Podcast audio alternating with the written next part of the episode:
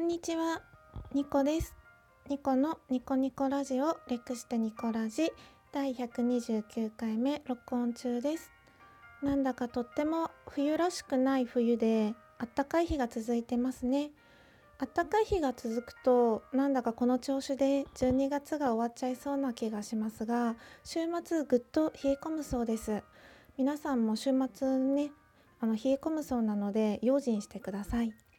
急に寒くなったりするみたいなので。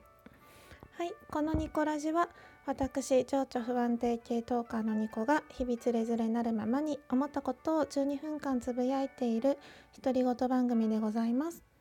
情緒が不安定なので番組内でのテンションの上がったり下がったりが激しいのですがもしよろしければ最後までお付き合いいただけると嬉しく思います。そしてこんな番組をいつも聞いてくださってる皆様ありがとうございます。私のパソコンは今12月6日木曜日16時28分を指しております。珍しく夕方更新ですね。今日は私お休みだったんですね。すいません。なんか声がカスカスなんですよ今。う んで今日お休みだったのでどうしても某所とある場所に行きたかったんですけれどちょっとね日帰りで行ける場所じゃなくて泣く泣く断念したんです。なんでそのとある場所に行きたかったかっていうと仲良くさせていただいているトーカーさんがですね一時的にその場所に行くということになってでお会いしたかったんですけれども日帰りでね行けたらよかったんですけどね日帰りで行ける距離じゃないので本当に泣く泣く断念しました是非またお会いできる機会があればお会いしたいなと思っています私の大好きなトーカーさんであの仲良くさせていただいてる方なんですけれども今ちょうど今なのかなもうちょっと遅くなってからなのかわからないのですがあのトーカーさん同士で会っている方々がいるはずなのでコラボもね楽しみにしております。で今日お休みだったので久しぶりにあの寝起きラジオ 撮ろうかなと思ったんですよ。私の大好きなトーカーさんでもういつも言ってるんですけれど無駄に少年超えな人が好きにしゃべるラジオの163今ちょっと活動休止中なんですけれどよくあの寝起きラジオって言ってお布団の中から顔だけ出して撮ってたんですよねラジオを。なんか想像すると可愛らしいですよね。うんあの本当に無駄に少年超えなっていうあの番組名なんですけど素敵な少年超えをされているトーカーさんで私は大好きなトーカーさん大好きなお声なのでもしよろしければ皆さんもぜひあの番組に遊びに行ってみてください。えっとまあこんな感じで今日もねだらっとニコラジ始めていこうと思います。私は番組内で自分のあの内面の話とかは日常の話をよくするんですけれど最近思ったことがあって私よくこの番組でねあの好きなことが見つからないとかやりたいことが見つからないって嘆いて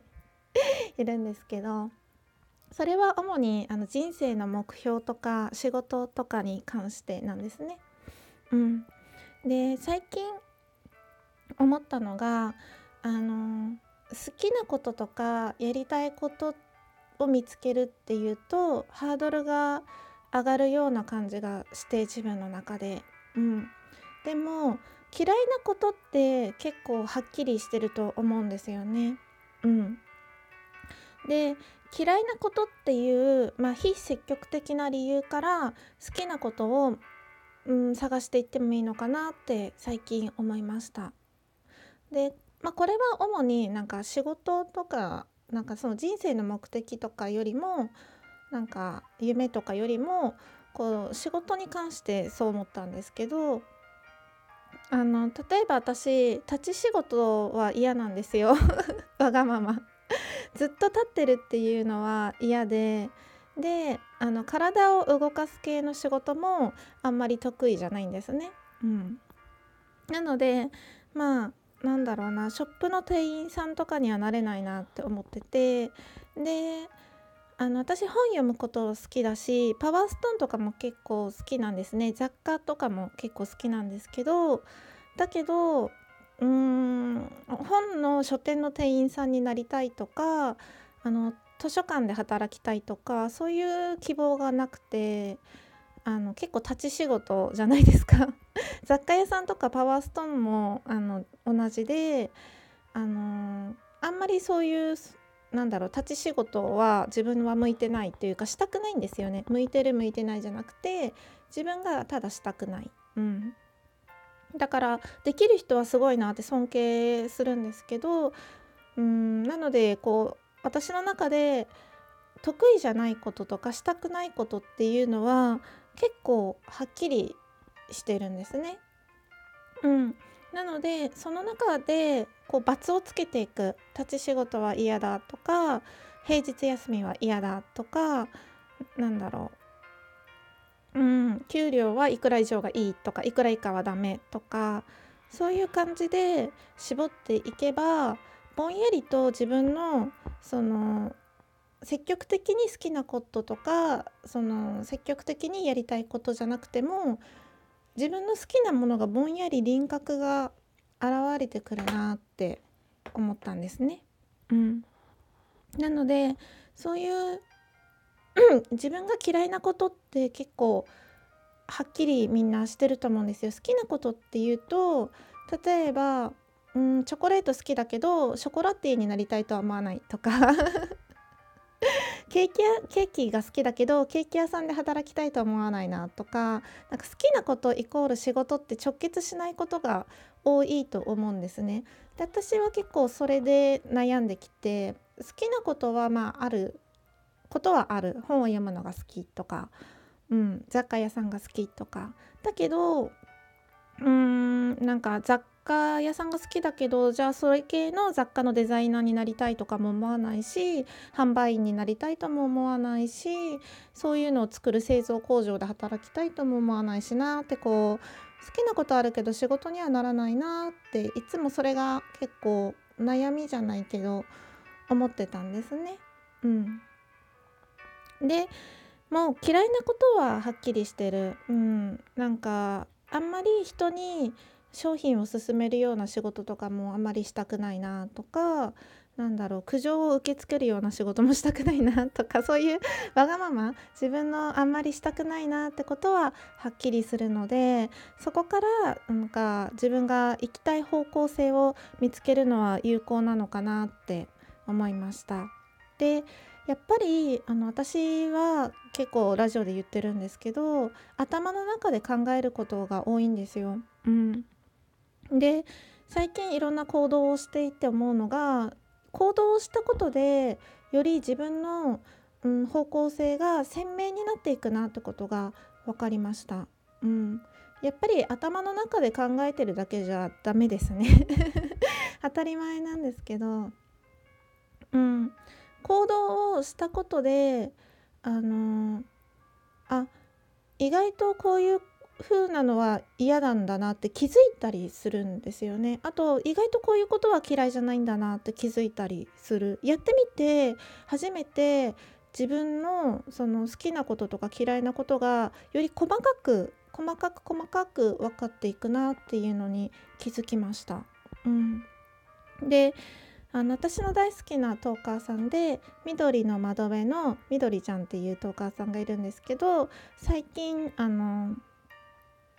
ラジオでラジオトークは自分を知るツールだっておっしゃってたんですね。で私この回すごく共感してあの人の話を聞くことでそこで自分がどういう感情が動くかどういう気持ちになるかとかそういうのも自分の好きなことを知る嫌いなことを知る材料になるしこうやって自分の思いを話すことで自分の思考の方向性とか感情の在り方とかもより分かってくるなっていうのが分かってでまあなんだろうな自分を知りたいって思ってる人たちってまあ私がそうだったんですけど結構自己啓発の本読んだりとかなんかそれ系の本読むんですよ私なんか迷ったりねいろんなこと悩んだりしたら。だけどね、そういう外側の知識自己啓発の知識とかも必要っていうか役に立つんですけど自分が動いてみて分かることとか自分がこうやって、まあ、発信してラジオでもそうですしブログとかも有効だと思うんですけど自分の内側から出てくるものをあの書き留めたり声で表現したりすることによってより自分のことが分かるなって思ったんですね。うん、で好きなことだけじゃなくて自分の嫌いなことを並べていっても自分ののことがより分かるなって思ったし、うん、なんかその自分をよく知っていくっていうのは自分の生活を快適にするために必要なことだなって最近常々思ってます好きなことが分かればあの息抜きの方法とかも分かってくるしうん、あの仕事の選び方とかも変わってくるんじゃないかなって思いました。はい、そんなこんなで今日はあのちょっと早いんですけどこの辺で終わりにしようと思います。久しぶり？5日ぶりですね。また。12月はなんだかいつもよりバタバタしちゃいますね。で久しぶりに撮るとなんか12分ってこんなに長かったかなって ちょっと思っちゃいました。今びっくりしました。うん、あと30秒もあると思って。はい。えーと、そんなこんなで今日のニコラジはこの辺でお開きにしようと思います。最後まで聞いていただいてありがとうございました。明日も皆様にとって良い一日でありますように。ニコでした。